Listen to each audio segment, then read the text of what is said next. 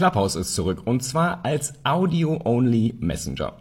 Man kann Clubhouse zwar auch so verwenden wie ursprünglich, also damals während Covid, aber das steht jetzt deutlich im Hintergrund. Im Vordergrund geht es darum, mit anderen Audiobotschaften auszutauschen und wer jetzt denkt, das ist sowieso schon lästig, die Dinger werden zum Glück transkribiert. Ob Clubhouse einen Neustart hinlegen kann, werden wir sehen.